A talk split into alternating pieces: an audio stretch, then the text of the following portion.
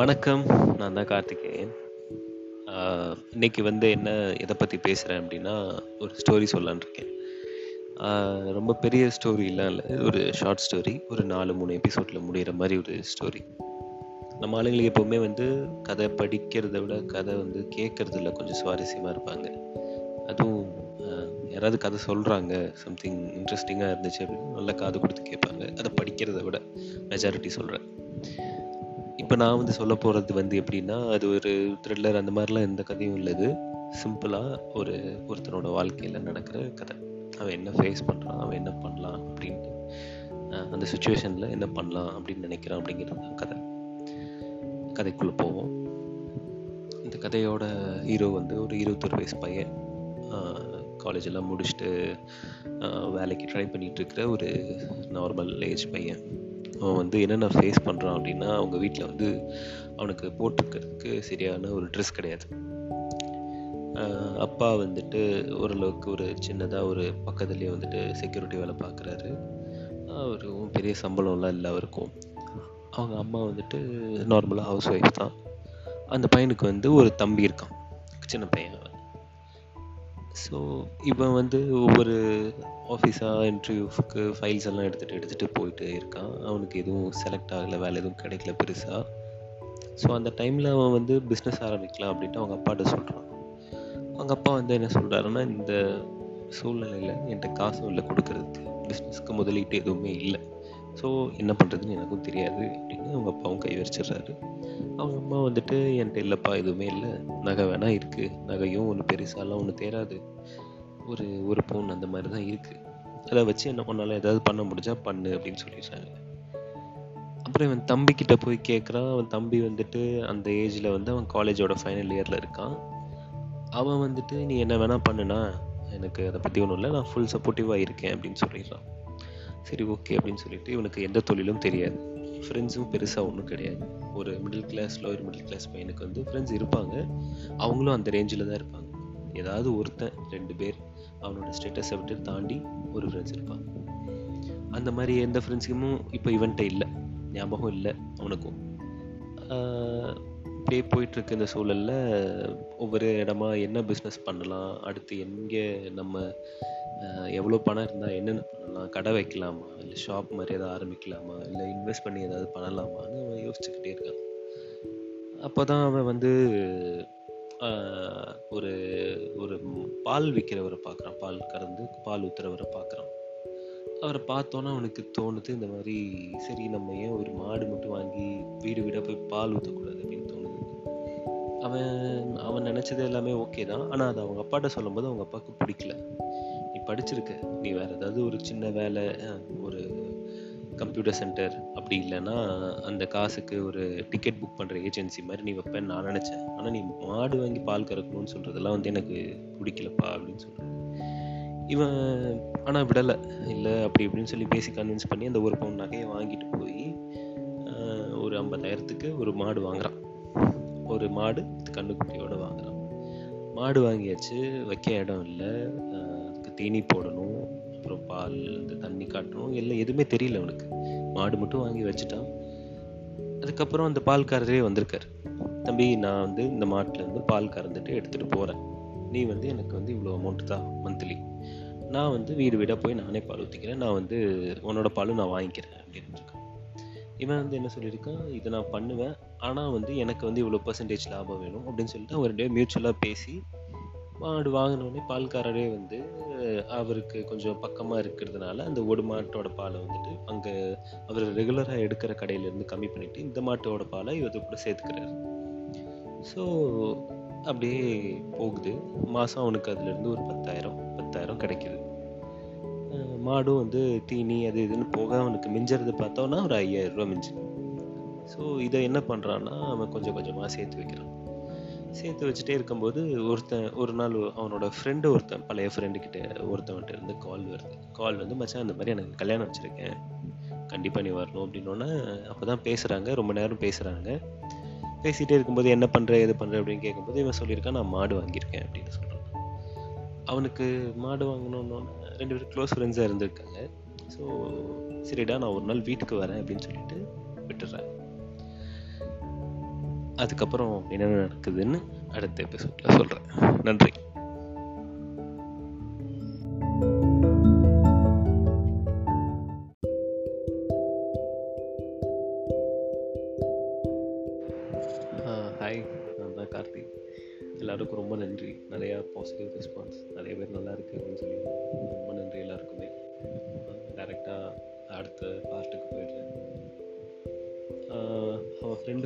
அதுக்கப்புறம் அவனோட back to college டேஸ்க்கே போயிடுறான் காலேஜ் டேஸில் போய் காலேஜில் போய் நம்ம என்னென்ன பண்ணிகிட்டு இருந்தோம் யார் யாரெல்லாம் இருந்தாங்க கூடன்னு அப்படியே யோசிச்சுட்டே இருக்கான். அப்போது சடனாக அவனுக்கு வந்து ஒரு ஃப்ரெண்டு ஸ்ட்ரைக் ஆகிறான். அவனும் விவசாயம் தான் பார்த்துட்ருக்குறான் ஸோ அவனுக்கு கால் பண்ணி இதை பற்றி எதாவது கேட்கலாமா? மாடு அவனும் வச்சுருக்கான்ல அப்படி கேட்கலாமா? அப்படின்னு யோசிச்சுட்டே இருந்துட்டு ஃபோன் எடுத்து பார்க்குறான். சடனாக ஒரு ஹார்ன் சவுண்ட் கேட்குது பால்காரர் வந்துட்டார் பால் கறக்கிறதுக்கு அப்போ வந்து பால் கற பால் கறக்க வந்தோடனே பால்லாம் கறந்துட்டே இருக்கும்போது அவர் ஒரு சைடில் ஒரு பேச்சு கொடுக்குறாரு. ஒரு பசு வந்து வந்திருக்கு தம்பி புதுசாக ஸோ நம்ம அதை வாங்கலாம். வாங்குறதுக்கு வந்து நாற்பது ரூபா சொல்கிறாரு நம்ம முப்பத்தஞ்சு ரூபா அப்படி இப்படின்னு பேசி கம்மி பண்ணி வாங்கிடலாம் அப்படிங்கிறாங்க. கண்ணுக்குட்டிலாம் இல்லை பசு மட்டும்தான் அப்படின்னு சொல்கிறாரு இவன்ட்டு ஆக்சுவலாக அவ்வளோ பணம் கிடையாது. ஆல்மோஸ்ட் அவன் சேவிங்ஸ்லேயே வந்துட்டு ஒரு பத்தாயிரம் தான் வச்சுருக்கான். ஸோ அவன்கிட்ட சுத்தமாக பணமும் இல்லை. அந்த பால்காரன்ட்ட சொல்கிறான் இல்லை என்கிட்ட பணம் இல்லை சுத்தமாகவே இல்லை. நான் வந்து ரொம்ப கம்மியாக தான் வச்சுருக்கேன். ஸோ அந்த பணத்தை வந்து ரெடி கேஷ் எல்லாம் என்னால் கொடுத்து வாங்க முடியாது. என்னென்னா இன்ஸ்டால்மெண்ட் மாதிரி வேணால் போட்டு வாங்கிக்கலாம் அப்படின்னு சொல்கிறான் அதுக்கு அந்த பால்காரர் வந்து இல்லை இன்ஸ்டால்மெண்ட்டில் தரமாட்டாங்க அப்படின்னு சொல்லி தெளிவாக சொல்லிடுறாரு. ஓகே நான் ப்ராப்ளம் இல்லைண்ணா அப்படின்னு சொல்லிடலாம் அப்புறம் வீட்டுக்குள்ளே போகிறான் வீட்டுக்குள்ளே போய் அவங்க அம்மா கிட்ட வந்து சொல்கிறான் இந்த மாதிரி ஒரு பசு வந்து சேலுக்கு வந்திருக்குமா? நம்மகிட்ட காசு இல்லை ஆனால் வாங்குறதுக்கு அப்படின்னு சொல்கிறான் அப்புறம் அவங்க அம்மாவும் வந்துட்டு அங்கே எங்கேயும் தேடி பார்க்குறாங்க. ஏதாவது காதில் கழுத்தில் ஏதாவது இருக்கா? அப்படி இப்படின்னு. எங்கேயும் ஒன்றும் இல்லை. இருந்த நகையெல்லாம் கொடுத்தாச்சு. அதை வச்சு தான் ஒரு மாடு வாங்கியாச்சு. ஸோ எதுவுமே இல்லை அப்படின்னா அவங்க அம்மாவும் என்னால் முடிஞ்சது ரெண்டாயிரமோ ஆயிரமோ தான் இருக்குது அப்படின்றாங்க. வாங்க முடியாது அப்படின்ற பிளான்லேயே விட்டுடுறான் அப்புறம் நைட்டு தூக்க போகிறான் தூங்க போகும்போது அவன் தம்பிகிட்ட இதை பற்றி டிஸ்கஸ் பண்ணுறான் தம்பியும் இதே பதில் தான் சொல்கிறான் என்கிட்டயும் கம்மியாக தானே இருக்குது என்ன சுத்தமாக காசும் இல்லை. நீ கொடுக்குறதுல தான் குடும்பமே ஓடுது அப்படின்னு சொல்கிறான் அப்புறம் ஃபோன் எடுத்து சும்மா எஃபியில் ஃபேஸ்புக்கில் எல்லா வீடியோஸ் எல்லாம் பார்த்துட்டே இருக்கான். அப்போது அவனுக்கு அந்த விவசாயி ஃப்ரெண்டு ஞாபகம் வரான். ஸோ அவனுக்கு கால் பண்ணி பேசிட்டு எப்படி இருக்க எல்லாம் பேசுகிறாங்க ரொம்ப நார்மலாக பேசிட்டு அதுக்கப்புறம் பிஸ்னஸ் ரிலேட்டடாக பேச ஆரம்பிக்கிறான். அந்த மாதிரி மாடு வச்சுருக்கேன் வாங்கியிருக்கேன் ஒரு மாடு. எனக்கு அதை வச்சுட்டு என்ன பண்ணுறதுன்னு தெரியல அப்படின்னு சொல்கிறான் சொன்னோன்னே ஒரு மாடு எப்படி பத்தும்? ஒரு மாடு வச்சு நீ என்ன பண்ணுவ? அப்படின்னு கேட்குறேன் இல்லை அது ரொம்ப கஷ்டமாக தான் இருக்குது காசு சுத்தமாக கையில் நிற்கவே நிற்கவே இல்லை. அப்படின்றான் எவ்வளோ நிற்கிது அப்படின்னு கேட்குறான் ஐயாயிரம் நிற்க ஐயாயிரம் நிற்கிறதே பெருசு தான் பட் ஒரு மாடு வந்து யூஸ்ஃபுல் கிடையாது. ரெண்டு மூணு மாடு வாங்கு கொஞ்சம் நல்லாயிருக்கும் அப்படின்னு சொல்கிறான் அப்புறம் இவனோட ஃபினான்ஷியல் ஸ்டேட்டஸ் இவன் சொல்கிறான் எனக்கு மாடு வாங்குற அளவுக்கு பணம் இல்லை. என்கிட்ட கையில் அவ்வளோ தான் இருக்குது அப்படிங்கிறான். சரி நான் வேணால் உனக்கு சப்போர்ட் பண்ணுறேன் நீ இப்போ தர வேணாம். நீ கொஞ்சம் நாள் கழித்து தா. நானே உனக்கு நல்ல மாடு இருந்துச்சுன்னா நான் சொல்கிறேன் நீ வந்து எங்கள் ஊரில் இருந்து கூட நீ எடுத்துகிட்டு போய்க்கோ அப்படின்னு சொல்கிறான் இல்லை எனக்கு இங்கே ஒரு மாடு இருக்குன்னாங்க. ஸோ அந்த மாடு வாங்குறதுக்கு தான் அந்த ஐடியாவில் தான் உனக்கு கால் பண்ணலான்னு நினச்சேன் அப்படின்னு சொல்லியிருக்கான். ஓகே நீ வாங்க உன்ட்ட எவ்வளோ இருக்குது பணம் அப்படின்னு சொல்லி இந்த அமௌண்ட்டெல்லாம் ட்ரான்ஸ்ஃபர் பண்ணிக்கிறாங்க. அவனுக்கு அந்த மாடு வாங்குற அளவுக்கு ஒரு பணம் வந்துருச்சு. நைட் அப்படியே உடனே அந்த பால் கலருக்கு ஃபோன் பண்ணி சொல்கிறான் நான் வந்து மாடு வாங்கலான் இருக்கேன். என்னை வந்து நாளைக்கு அந்த பார்ட்டிகிட்ட கூட்டு போங்க அப்படின்னு சொல்ல சொல்கிறான் அவருக்கு ஓகே அவருக்கு ஹாப்பி ஏன்னா அவரோட லாபமும் கொஞ்சம் எக்ஸ்ட்ரா ஆகும் இதனால். ஓகே அப்படின்னு சொல்லிட்டு அந்த மாடவே வாங்க போகிறாங்க மறுநாள் காலை ஆகுது. காலையில் எழுந்திரிச்சோடனே அவங்க அம்மாட்ட சொல்லிடலாம். ஃப்ரெண்டு இந்த மாதிரி பணம் போட்டு விட்டுருக்கான் அவனுக்கு தேவைப்படும் போது கொடுக்குறேன் அப்படின்ட்டுருக்கேன் அப்படின்ட்டு சொல்லலாம் அவங்க அம்மா வழக்கம் போல் கடன்லாம் எதுக்குப்பா வாங்குற? எல்லார் வீட்லேயும் சொல்கிற மாதிரி சொல்கிறாங்க அதுக்கப்புறம் போகிறாங்க ரெண்டு பேரும் மாடு வாங்க போகிறாங்க இந்த டைம் அவங்க அப்பாவையும் கூப்பிட்டு போகிறான் மூணு பேராக போய் மாடெல்லாம் பார்க்குறாங்க ரொம்ப பிடிச்சிருக்கு. இந்த வியாபாரிகிட்ட வந்து நல்லா இருக்கு மாடு நாங்கள் வாங்கிக்கிறோம் அப்படின்னு சொல்கிறாங்க அந்த இடத்துல ஒரு சர்ப்ரைஸ் உனக்கு நடக்காத சர்ப்ரைஸ் ஒன்று நடக்குது. மாடோட ரேட்டை வந்து பத்தாயிரரூபா கம்மி பண்ணி தந்துடுறாரு அந்த ஓனர் ஏன்னா அந்த மாடு வந்து நாங்கள் வந்து கொஞ்சம் செல்லமாக இது பண்ணுறோம் ஸோ நீங்கள் நல்லா பார்த்துக்கிற ஒரு ஆள் கிடச்சா போதுன்னு சொல்லிட்டு சம் லக் அவனுக்கு கிடச்சிருக்கு ஓகே அப்படின்னு சொல்லிட்டு அவனும் சந்தோஷமாக வாங்கிட்டு வந்துடுறான். சேவிங்ஸ் தான். அந்த பத்தாயிரரூபா அவன் ஓரமாக வச்சிடறான். அவன் ஃப்ரெண்டுக்கிட்டையும் கேட்கும்போது கொடுத்துக்கலாம் அப்படின்னு சொல்லிட்டு வாங்கிட்டு வந்துடுறான் மாடை. மாடை வாங்கிட்டு வந்து மாடை கட்டினதுக்கப்புறம் மாட்டுக்கு பால் கறக்கிறவரும் அவரும் அவனும் பேசிக்கிறாங்க. லா பிஸ்னஸ் கொஞ்சம் வேறு மாதிரி ஆகுது. ஒரு மாடு வந்தோன்னே அவங்க லாபம் அவங்க பர்சன்டேஜ் வேறு மாதிரி கேட்குறாங்க இவன் பர்சன்டேஜ் வேறு மாதிரி சொல்கிறான் ஸோ அந்த கான்வர்சேஷன் போயிட்டே இருக்குது அதுக்கப்புறம் ஒரு வழியாக ஒரு ரேட் பேசி இந்த லாபம் உனக்கு இந்த லாபம் எனக்கு அப்படின்னு சொல்லிட்டு போகிறாங்க மீதி வந்து இன்னொரு நாள் அதாவது நாளைக்கு அப்லோட் பண்ணுறேன் ரொம்ப தேங்க்ஸ் இது வந்து இந்த பாட்காஸ்ட் வந்து சும்மா ஸ்டோரி சொல்லலாம் அப்படின்னு தான் ஆரம்பித்தேன் ஆனால் நிறைய பேர் வந்து என் க்ளோஸ் ரிலேஷன்ஸ் எல்லாம் வந்துட்டு மோட்டிவேஷன்லாம் சொல்லுங்கள் நல்லாயிருக்கும் அப்படின்னாங்க. ஸோ கண்டிப்பாக நான் அதுதான் அடுத்து பண்ணலான்ட்டு இருக்கேன். எனக்கு தெரிஞ்ச ஒருத்தர் யோகாவில் ரொம்ப என்ன சொல்கிறது ஒரு யோகா ரொம்ப நல்லா பண்ணி கொஞ்சம் ஞானம் ஒரு அந்த மாதிரி இருக்கிறவர். ஸோ அவரை ஒரு சின்ன ஒரு இன்டர்வியூ மாதிரி பண்ணலாம் அப்படின்ட்டு ஒரு பிளான் பண்ணியிருக்கேன். ஸோ ஹோப்ஃபுல்லி ஏதாவது கொஷின்ஸ் எதாவது இருந்துச்சுன்னா related to mind body and health and wealth also இது ரிலேட்டடாக எதாவது இருந்துச்சுன்னா நீங்கள் கேட்கலாம். கண்டிப்பாக நான் அவர்கிட்ட இந்த என்னென்ன கொஷின்ஸ் கேட்கணுமோ அதெல்லாம் கேட்குறேன் அவர்கிட்ட. Uh, உடம்பு எப்படி வச்சுக்கணும்? Uh, மனசு எப்படி வச்சுக்கணும்?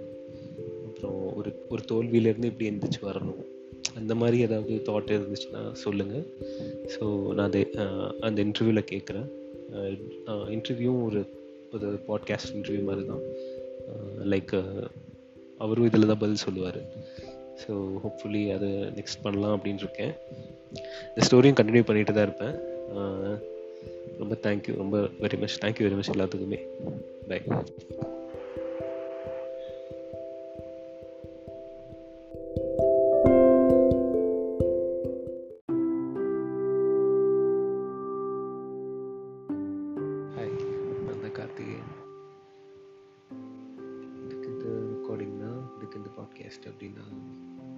ஃப்ரைடே சாட்டர்டே சண்டே மட்டும் என்னோடய ரெக்கார்டிங்ஸ் எல்லாத்தையும் பப்ளிஷ் பண்ணலான் இருக்கேன்.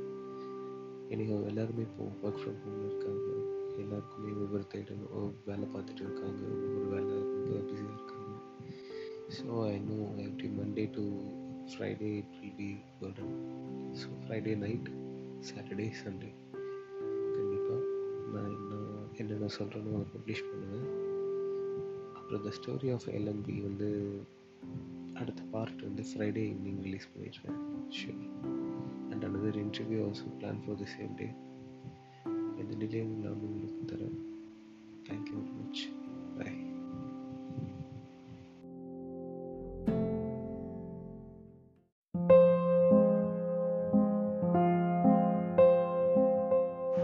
hi friends ரொம்ப சாரி எல்லாருக்கும். First of all seventeenth release பண்ணுறேன்னு சொல்லியிருந்தேன். பட் என்னால் அது முடியல lot of family issues so இப்போ தான் கொஞ்சம் ஃப்ரீயான எல்லாத்துலேயும் இருந்து டேரெக்டாக கதைக்குள்ளேயே போயிடலாம். அவன் பிஸ்னஸ் கொஞ்சம் நல்லா போயிட்டுருக்கு. ஒரு ஒரு ஃபைவ் டு சிக்ஸ் மந்த்ஸ் கழித்து அவன் வாழ்க்கையில் என்ன நடக்குது அப்படிங்கிறது தான் இப்போது அடுத்த செக்மெண்ட் எல்லாமே நல்லாவே போயிட்டுருக்கு. லாபம் நல்லா வருது. மாதம் ஒரு பதினஞ்சாயிரம் பதினெட்டாயிரம் சேர்ந்து அவன் கையிலேயே நிற்கிது சாலிடாக மாடு ரெண்டாக இருந்தது நாலாச்சு. அவனுக்கு கொஞ்சம் ஃபைனான்ஷியலாக ஸ்ட்ரகிள் இருந்தாலும் ஹி கேன் மேனேஜ் கொஞ்சம் மேனேஜ் பண்ணிகிட்டு இருந்திருக்கான். எல்லாமே நல்லா நல்லபடியாக போயிட்டு இருந்தது. சடனாக ஒரு விஷயம் நடந்தது அவங்க வீட்டில் அவங்க அப்பாவுக்கு. நீங்கள் நினைக்கிற மாதிரி ஹார்ட் அட்டாக்கோ எதுவும் இந்த மாதிரி எந்த பிரச்சனையும் இல்லை. வேலையை விட்டு நிப்பாட்டிட்டாங்க அவங்க அப்பாவை அவங்க அப்பாவோட மணியும் கொஞ்சம் இம்பார்ட்டன்ட் தான் அவங்க வீட்டில் ஸோ அவனுக்கு சடனாக என்ன பண்ணுறதுன்னு தெரியல.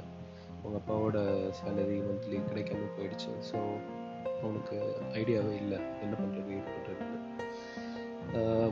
அவனுக்கு என்னதான் வருமானம் வந்துட்டு இருந்தாலும் அவன் கடன் அந்த பஸ்ஸுக்கு சில பஸ்ஸெல்லாம் இஎம்ஐ மாதிரி போட்டு மந்த்லி டியூ மாதிரி கட்டி எடுத்துகிட்டு இருந்திருக்கான். அதுலேயும் அவனுக்கு இம்பேலன்ஸ்டாகவே இருந்திருக்கு. வீட்லேயும் அவ்வளோவா பேசவும் முடியல. அவங்க அம்மா வந்து நான் பாத்திரம் கழுவ போகிறேன் நாலு வீட்டுக்கு. ஸோ வீ கேன் மணி அப்படின்றாங்க. இல்லை அதெல்லாம் வேண்டாம் அப்படின்னு சொல்லி ஸ்டாப் பண்ணி வச்சிருப்பான் அவன் தம்பியும் இவன் கூடயே ஹெல்ப் பண்ணுறதுனால வேலை வேலைக்கு வேலை வேலைக்கும் அவன் ட்ரை பண்ணல பெருசாக ஸோ அப்படியே கொஞ்சம் ரெகடாக ஒரு மாதிரியாக வித்தியாசமாக போயிட்டுருக்கோம் வாழ்க்கை. அந்த டைமில் அவன் என்ன சொல்கிறான் நம்ம சொந்த ஊருக்கு போவோம். ஸோ அங்கே போய் நம்ம இதை பண்ணலாமா அப்படின்னு உனக்கு தோணுது. அவங்க அப்பாட்ட கேட்குறான் நம்ம சொந்த ஊருக்கு போய் பண்ணலாமா அப்படின்னு கேட்குறான். அவங்க அப்பா சொல்கிறாரு இந்த உனக்கு எப்படி வந்தோன்னு ஞாபகம் இருக்குல்ல? நம்ம அங்கே போனால் அவ்வளோதான் என்ன வந்து பண்ணுவாங்க நம்மள? அப்படின்றாரு. அப்படி ஒன்றும் பெருசாலாம் நடக்கலைங்க. அவன் ஊரில் அவன் நிறைய கடன். ஸோ அதனால தான் அவங்க அப்பா அம்மா எல்லாம் அடிப்பட்டு இங்கே வந்திருக்காங்க. சொத்து ஒன்று இருக்குது பூர்வீக சொத்து. அதை விற்க முடியாமல் கஷ்டப்பட்டுட்டு இருந்திருக்காங்க ரொம்ப நாளாக அது விற்கவும் முடியல அவங்களால. ஸோ கடன் கொடுத்தவங்கெல்லாம் அந்த சொத்தை அவங்களே ஆக்குபை பண்ணிட்டாங்க. இதுதான் குட்டி ஃப்ளாஷ்பேக் அப்புறம் அவங்க அப்பா வந்து நான் ஃபஸ்ட்டு போய் பார்க்குறேன்ப்பா ஊரில் சுச்சுவேஷன் எப்படி இருக்குன்னு. நல்லா இருந்துச்சுன்னா நம்ம கண்டினியூ பண்ணலாம். இல்லை அப்படின்னா நம்ம விட்டுறலாம் சொல்கிறாரு அங்கேருந்து அவன் சொந்த ஊருக்கு போகிறான் சொந்த ஊருக்கு போய் சாரி அவங்க அப்பா போகிறாரு போய் பார்க்குறாரு. ஊரில் எல்லாரும் ஃபஸ்ட்டு கொஞ்சம் டிஃப்ரெண்ட்டாக பிஹேவ் பண்ணுறாங்க இன்னும் இவன் எதுக்கு வந்திருக்கான்? இவன் எதுக்கு ஊருக்கு வந்திருக்கான்? அப்படின்ற மாதிரி அவங்க சொந்தக்காரங்களாம் பேசுகிறாங்க அதுக்கப்புறம் அவங்க அவரோட பழைய வீட்டுக்கு போகிறாரு அங்கே கடன் கொடுத்தவங்க எல்லாம் ஒருத்தர் பெரிய கடன் பட்டவர் மட்டும் அந்த வீட்டில் வாழ்ந்துட்டு இருக்காரு அவர் வந்துட்டு பணத்தை கொடுத்துட்டு இந்த வீடை எடுத்துக்கோ அப்படின்னு டைரெக்டாகவே சொல்கிறாரு அவர் வந்துட்டு என்ன பணம் இல்லை? வீடை வேணால் நீங்களே வச்சுருங்க. என்கிட்ட சுத்தமாக பணம் இல்லை. எவ்வளோ கொடுக்கணும்? வட்டி எவ்வளோ? எதுவுமே எனக்கு ஞாபகமும் இல்லை. ஏன்னா நம்ம எதுலேயுமே பத்திரத்தை ரெஜிஸ்டரும் பண்ணல. எனக்கு எதுவுமே பிரச்சனை இல்லை. எனக்கு இந்த ஓரமாக இருக்கிற ஒரு ஒரு நார்மலாக ஒரு சின்ன ஹவுஸ் ஒன்று இருக்குது பக்கத்தில் பண்ண வீட்டுக்குள்ளே இருக்கிற மாதிரி. எனக்கு அந்த வீடை மட்டும் கொடுங்க. நான் ஊர்லேருந்து இங்கே வந்து இருந்துக்கிறேன் அப்படின்னு சொல்கிறாரு இவருக்கு ஒன்றுமே புரியல. இவன் எதுக்கு இந்த நேரத்தில் இங்கே வரான்? நல்லா தானே இருந்தான் சென்னையிலேயே. இவன் இங்கே வரும் அப்படின்னு யோசிக்கிறாரு. சரி ஓகே உனக்கு அந்த வீடு மட்டும் தான் வேணும். நீ ஃபேமிலியோட வந்து இங்கே இருந்துக்கோ. ஆனால் நான் அந்த வீட்டை தரமாட்டேன். உன் நிலத்தையும் தரமாட்டேன். நாங்களே எங்கள் கடனுக்கு நீங்கள் கொடுக்க வேண்டியதெல்லாம் சமப்பாங்க. அங்கே பிரித்து வச்சுக்கோ அப்படின்னு சொல்கிறாரு அப்புறம் என்னங்க? நேரம் அங்கே போகிறாரு திருப்பி அவங்க ஊருக்கு போய் அவர்கிட்ட சொல்கிறாரு இந்த மாதிரி முடிவு பண்ணியிருக்காங்க. என்ன பண்ணலாம் அப்படின்னா. இவன் இங்கே மாட்டுக்கு கடனும் உடைக்கணும். ப்ளஸ் இவன் குடும்பத்தையும் பார்த்துக்கணும் இந்த மாடை நம்பியே அவனால் பிஸ்னஸ் மட்டும் பண்ணிகிட்டே இருக்க முடியாது. வேறு ஃபர்தராக அதை மூவ் பண்ணணும். இது ஒரு டெம்பரவரியாக தான் இருக்கு அவனுக்கு. அடுத்து என்ன பண்ணலாம் அப்படின்னு யோசிச்சுட்டே இருக்கும்போது அவங்க அம்மா வந்துட்டு நானும் அப்போ அவங்க ஊருக்கு உன் தம்பியும் நாங்கள் கூப்பிட்டு போகிறோம் நீ இங்கே இருந்து பார்த்துக்கோ அப்படிங்கிறாங்க. நீங்கள் அங்கே போய் என்ன பண்ணுவீங்க அப்படின்னு கேட்குறாங்க இல்லை நாங்கள் அங்கே போய் என்னமோ பண்ணிக்கிறோம். ஏதாவது ஒரு வேலை இருக்கும் கண்டிப்பாக வீட்டில் விவசாயம் இருக்கும். ஏதாவது பண்ணிக்கிறோம் நாங்கள் நீ வந்து இங்கே பார்த்துக்கோ அப்படிங்கிறாங்க. எனக்கு மனசு இல்லை. இருந்தாலும் ஆப்ஷனும் இல்லை.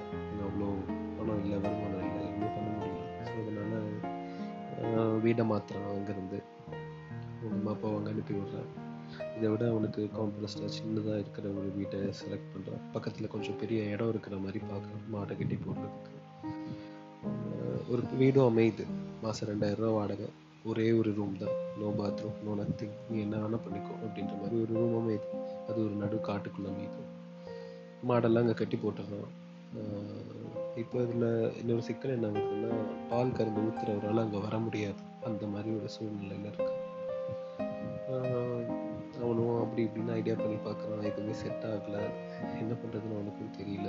அமைஞ்ச வீடு இது ஒன்று தான் அது வீடும் இல்லை. ஒரு நார்மல் ஒரு சின்ன ரூம் அது. அது ஒரு நடு காட்டுக்குள்ள இருக்கிற மாதிரி ஒரு ரூம் அது. அந்த ரூமில் தான் இவனும் வாழ்ந்தாகணும். டைல்யூட் ஆகி அப்படியே யோசிச்சுட்டே இருக்கும்போது பால்காரரை வந்து ஸ்டாப் பண்ணிடுறான் ஒரு கட்டத்தில். நீங்கள் வர வேண்டாம். இதை நானே பார்த்துக்கிறேன். பால் கறக்கவும் எனக்கு கற்றுக்கிட்டேன் ஸோ நானே பால் கறந்து ஒவ்வொரு இதாக போய் பண்ணிடுறேன் அப்படின்னு சொல்கிறேன் பண்ணும்போது அவருக்கும் வேறு ஆப்ஷன் இல்லை அவரும் சரின்றாரு. இப்படி பண்ணிகிட்டே இருக்கும்போது அவனுக்கே கொஞ்சம் டயர்ட்னஸ் வர ஆரம்பிச்சிருச்சு. ஒரு ஆளே பால் கறந்து எல்லார் வீட்டுக்கும் போய் கொடுத்து ப்ளஸ் பேக்கரி ஷாப்ஸ்க்கெல்லாம் போய் கொடுத்து திருப்பி வந்து படுத்து அவனுக்கு இந்த ரொட்டீன் ஒரு மாதிரி ஸ்ட்ரகிள் கொடுக்குது. அவங்க மூணு பேர் என்ன நாங்கள் அப்படின்னு யோசிச்சுட்டு இருக்கான் வீட்டில் இருந்து எப்படி இருந்தோம் நம்ம அப்படின்னு சொல்லிட்டு ரொம்ப அப்படியே ஆசோலேஷன்லேயே இருக்கா ஒரு டூ த்ரீ மந்த்ஸ் அப்படியே போகுது. போனதுக்கப்புறம் மாட்டோட கடன்லாம் ஓரளவுக்கு ஃபுல்லாக அடைச்சிட்டேன். அடைச்சதுக்கப்புறம் அவனுக்கும் ஒரு யோசனை வருது. நம்மளும் பேசாம ஊருக்கு போயிட்டா என்ன? நம்ம ஊருக்கு போய் இந்த மாடை வச்சு பிஸ்னஸ் பண்ணால் என்ன அப்படின்னு யோசிக்கிறோம். என்னதான் யோசிச்சு என்ன பண்ணாலும் அவனுக்கு சடனாக இங்கேருந்து போக முடியல அவனால் அங்கே. திருப்பி ஊருக்கு ஃபோன் பண்ணி அவங்க அப்பாட்ட பேசுகிறான் நானும் வந்துடுறேன்ப்பா எனக்கு இங்கே தனியாக நல்லா மேனேஜ் பண்ண முடியல. அப்படின்னு ஒன்று கஷ்டப்பட்டு போகணும் அவங்க அப்பாவும் இங்கே ஒன்றும் வேலையும் இல்லைப்பா பெருசாக நாங்களும் இங்கே வந்து அப்பப்போ சமைக்கிறதுக்கு என்ன வேணுமோ அதை மட்டும் சாப்பாட்டுக்கு பஞ்சம் இல்லாமல் வாழ்ந்துட்டுருக்கோம். ஆடம்பரமாக எதுவும் பண்ண முடியாதுங்க. அது போக இங்கே வேலையும் பெருசாக எனக்கும் ஒன்றும் கிடைக்கல. விவசாயம் தான் பார்த்துட்ருக்கேன் கூலி வேலை தான் பார்த்துட்ருக்கேன் வேற ஒரு தோட்டத்தில் பார்த்துட்ருக்கேன் அப்படின்னு சொல்கிறார் அன்னைக்கு நைட் அப்படியே படுத்து தூங்கிடுறான் எதுவுமே யோசிக்காம சரி நாளைக்கு பார்த்துக்கலாம் அப்படின்னு சொல்லிட்டு. அப்புறம் மறுநாள் காலையாகுது. போலீஸ் நிறைய அதிகாரிங்க அந்த இடத்த சுற்றி நின்றுட்டுருக்காங்க அவன் வீட்டை சுற்றி எனக்கு ஒன்றும் புரியல. வெளியே வந்து என்னாச்சு என்னாச்சு அப்படின்னு கேட்குறான் இல்லை ஒன்றும் இல்லை தம்பி. இது வந்து கவர்மெண்ட் ஆக்குபைட் லேண்டு இங்கே வந்து இந்த வீடு இருக்கிறதே வந்து ஆக்சுவலாக அந்த ரூம் இருக்கிறதே வந்து தப்பு. இது வந்து மோட்டர் ரூம் மாதிரி தான் அந்த ரூம் இந்த ரூமில் வந்து மோட்டர் ஒன்று இருக்கும் ஸ்டோர் ரூம் மாதிரி அப்பப்போ அந்த பண்ண தோட்டத்துக்கு உண்டான ஜாமாங்க மட்டும் இங்கே வச்சுட்டு போவாங்க. ஸோ இந்த இது வந்து இப்போ அடுத்து வேலை ஆரம்பிக்க போகிறாங்க நூறு நாள் வேலை திட்டம். ஸோ இந்த லேண்டை வந்து கொஞ்சம் டெவலப் பண்ண போகிறோம் மேபி இதை இடிச்சுட்டு கட்டுவோம் இல்லைன்னா ஏதாவது பண்ணுவோம். ஸோ நீங்கள் எடுத்து காலி பண்ணியே ஆகணும் அப்படின்றாங்க அப்புறம் இவனுக்கு நோ ஆப்ஷன் அப்படின்னு சொல்லிட்டு முடிவு பண்ணிட்டு எல்லாத்தையும் பழைய மாதிரி அந்த வீட்டை கட்டி அனுப்பின மாதிரி இங்கே இவனோட திங்ஸ் எல்லாம் எல்லாத்தையும் கட்டி ஒரு ட்ரக்கில் ஏற்றி மாடு நாளைத்தையும் ட்ரக்கில் ஏற்றிட்டு ஊருக்கு ஓட்டுறா வண்டி அப்படின்னு சொல்லிட்டு கிளம்புறான். நேராக ஊரில் போய் நிற்கிறான் ஊரில் போய் நின்னோடனே அவங்க பழைய வீட்டுக்கு போய் பார்க்குறான். வீட்டுக்கு போய் பார்த்தா வீட்டில் யாரும் இருக்காங்க. இவங்க எங்கே இருக்காங்கன்னு கேட்டால் அவங்க அப்பா சொன்ன மாதிரி அந்த பக்கத்தில் ஒரு சின்னதாக ஒரு வீட்டில் அவங்க அம்மா தம்பி இவங்க மூணு பேர் மட்டும் இருந்துட்டு இருக்காங்க. அப்புறம் போகிறான் போனோன்னே எல்லாம் நடந்ததெல்லாம் சொல்கிறான் இந்த மாதிரி ஆயிடுச்சு அப்படின்னு சொல்லிட்டு. ஓகே வேறு ஆப்ஷன் இல்லை அவங்களுக்கு. இதுவாக வந்து இது அப்படின்றாங்க அதுக்கப்புறம் அவன் தம்பி வீட்டில் இல்லை இவன் தம்பி எங்கன்னு கேட்குறான் தம்பி வந்துடுவான் அப்படின்னு சொல்லிட்டு. இவனுக்கு ரொம்ப நேரம் ஆச்சு. காலையிலேருந்து இப்போ வரைக்கும் தேடிட்டே இருக்காங்க. அவன் தம்பி ஆளவே காணும். எங்கே போனான்னு தெரியல அப்படின்னு சொல்லிட்டு யோசிச்சுட்டே இருக்கும்போது சரி வாக்கிங் மாதிரி வெளியே போகலாம் அப்படின்னு சொல்லிட்டு வெளியே அப்படியே வரான். பார்த்தா அவன் தம்பி குடிச்சிட்டு எங்கேயோ படுத்து கிடக்குறான். பார்த்தோன்னா ரொம்ப டென்ஷன் ஆகிட்டான் என்னடா ஏன் இப்படி பண்ணுற அப்படின்னு கேட்டு அடிச்சிருக்கான் சண்டை போட்டிருக்காங்க ரெண்டு பேரும்.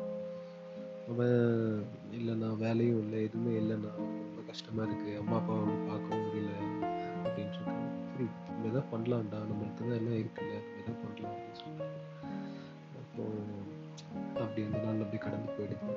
அப்புறம் மறுநாள் வந்து பால் எங்கே எங்கெல்லாம் சப்ளை பண்ணுறாங்க அப்படின்னு சொல்லிட்டு ஒவ்வொரு ஏரியாவில் போய் பார்த்துட்ருக்கான் இவன் போகிற ஏரியாவில் எல்லாருக்கும் நான் ஐடென்டிஃபை பண்ண முடியுது ஈஸியாக நீ தானே அப்பா எப்படி இருக்காரு? எல்லாம் கேட்குறாங்க சில பேர் நல்லது நல்ல விதமாக விசாரிக்கிறாங்க. சில பேர் கொஞ்சம் கோபமாக விசாரிக்கிறாங்க.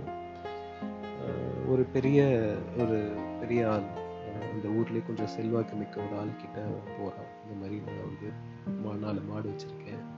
எனக்கு பால் உங்கள் வீட்டுக்கு நான் வந்து சப்ளை பண்ணுறேன் எனக்கு அந்த இது கொடுங்க அப்படின்னு கேட்குறேன். அதுக்கு அவர் வந்துட்டு கண்டுபிடிச்சிடுறாரு நீ இவர் பையன் தானே.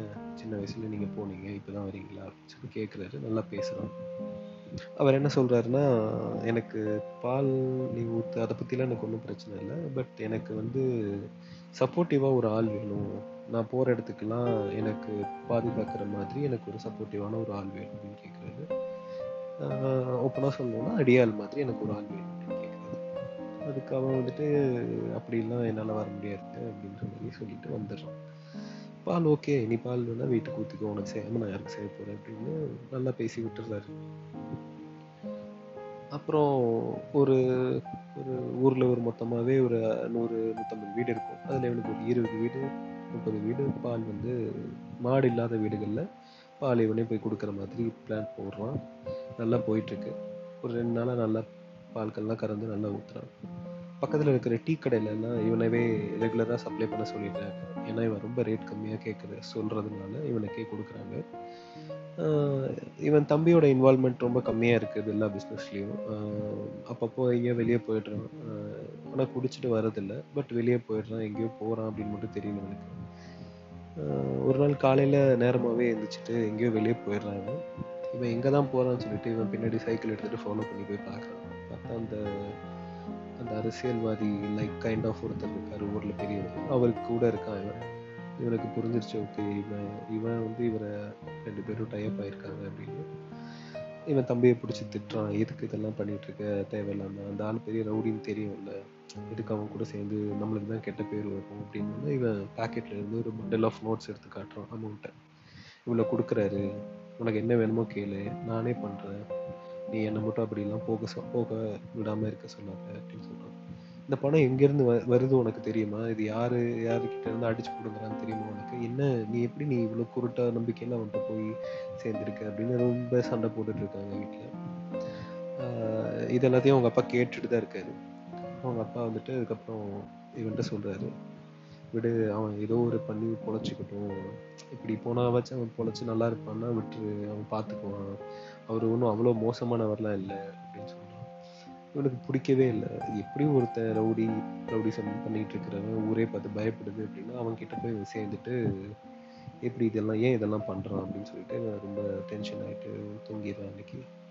அப்புறம் மறுநாள் காலையாகுது போலீஸ் இவன் வீட்டுக்கு தேடி போலீஸ் இவன் வீட்டுக்கு முன்னாடி வந்து நிற்கிறாங்க ஊரில். அவன் தம்பியை தேடுறாங்க. அவன் தம்பி வந்து வீட்டில் இல்லை காலையில். இவன் என்னாச்சு என்னாச்சு அப்படின்னு கேட்கும்போது போலீஸ்க்கே வந்து சொல்கிறாங்க இல்லை உங்கள் தம்பி வந்து இந்த மாதிரி ஒரு தப்பு பண்ணிட்டான். அவன் அதனால தான் அவனை தேடிட்டு இருக்கோம் அப்படின்னு சொல்கிறாங்க சிவனை கூப்பிட்டு போகிறாங்க ஸ்டேஷனுக்கு. இவனும் போகிறான் போயிட்டு இவன் தம்பி இவனுக்கும் தெரியல எங்கே இருக்கு இவனையும் விசாரிக்கிறாங்க. இவனுக்கும் தெரியல. அவங்க அம்மா அப்பாவுக்கும் தெரியல. அப்புறம் நேராக அந்த ரவுடி வீட்டுக்கு போகிறாங்க இவன் போய் எங்கே வச்சுருக்கீங்க தம்பி? அவன் ஏதோ பண்ணிட்டானாமா? நீங்கள் தான் நீங்கள் சொல்லி தான் பண்ணியிருக்காங்கிறான் எங்கே இருக்கா எங்கே இருக்கான் அவன் அப்படின்னு கேட்குறாங்க இவர் எனக்கு அதெல்லாம் ஒன்றும் தெரியாது. உன் தம்பி நான் பார்த்துட்டே இல்லைன்னு சமாளிக்கிறாரு. ரொம்ப டென்ஷனாகி வீட்டுக்கு வந்துடுறான். வீட்டுக்கு வந்து வீட்டுக்கு வந்துட்டு உட்காந்துட்டு இருக்கான். கொஞ்ச நேரத்தில் அவன் தம்பி அங்கேருந்து ஓடி வரான். நான் ரொம்ப தப்பு பண்ணிட்டேன். ஒரு கொலை பண்ணிட்டேன். பெரிய தப்பாயிடுச்சு. போலீஸ் என்னை பார்த்துட்டாங்க. எனக்கு தெரிஞ்சிருச்சு. அவரே போய் போட்டு கொடுத்துட்டாரு. நான் தான் கொண்டு என்ன பண்ணுறதுன்னு தெரியலண்ணா அப்படின்னு சொல்லுவேன் முதலே சொல்லிட்டு நினைக்கிறேன் அடுத்த எபிசோடு அடுத்த டைம் பார்க்குறேன் அப்புறம் அந்த லைவ் வந்து சில டெக்னிக்கல் இஷ்யூஸ்னால பண்ண முடியல. அதையும் சீக்கிரமாக பண்ணுறேன் தேங்க்யூ நல்லா இருந்துச்சுன்னா சப்போர்ட் பண்ணுங்கள் நன்றி.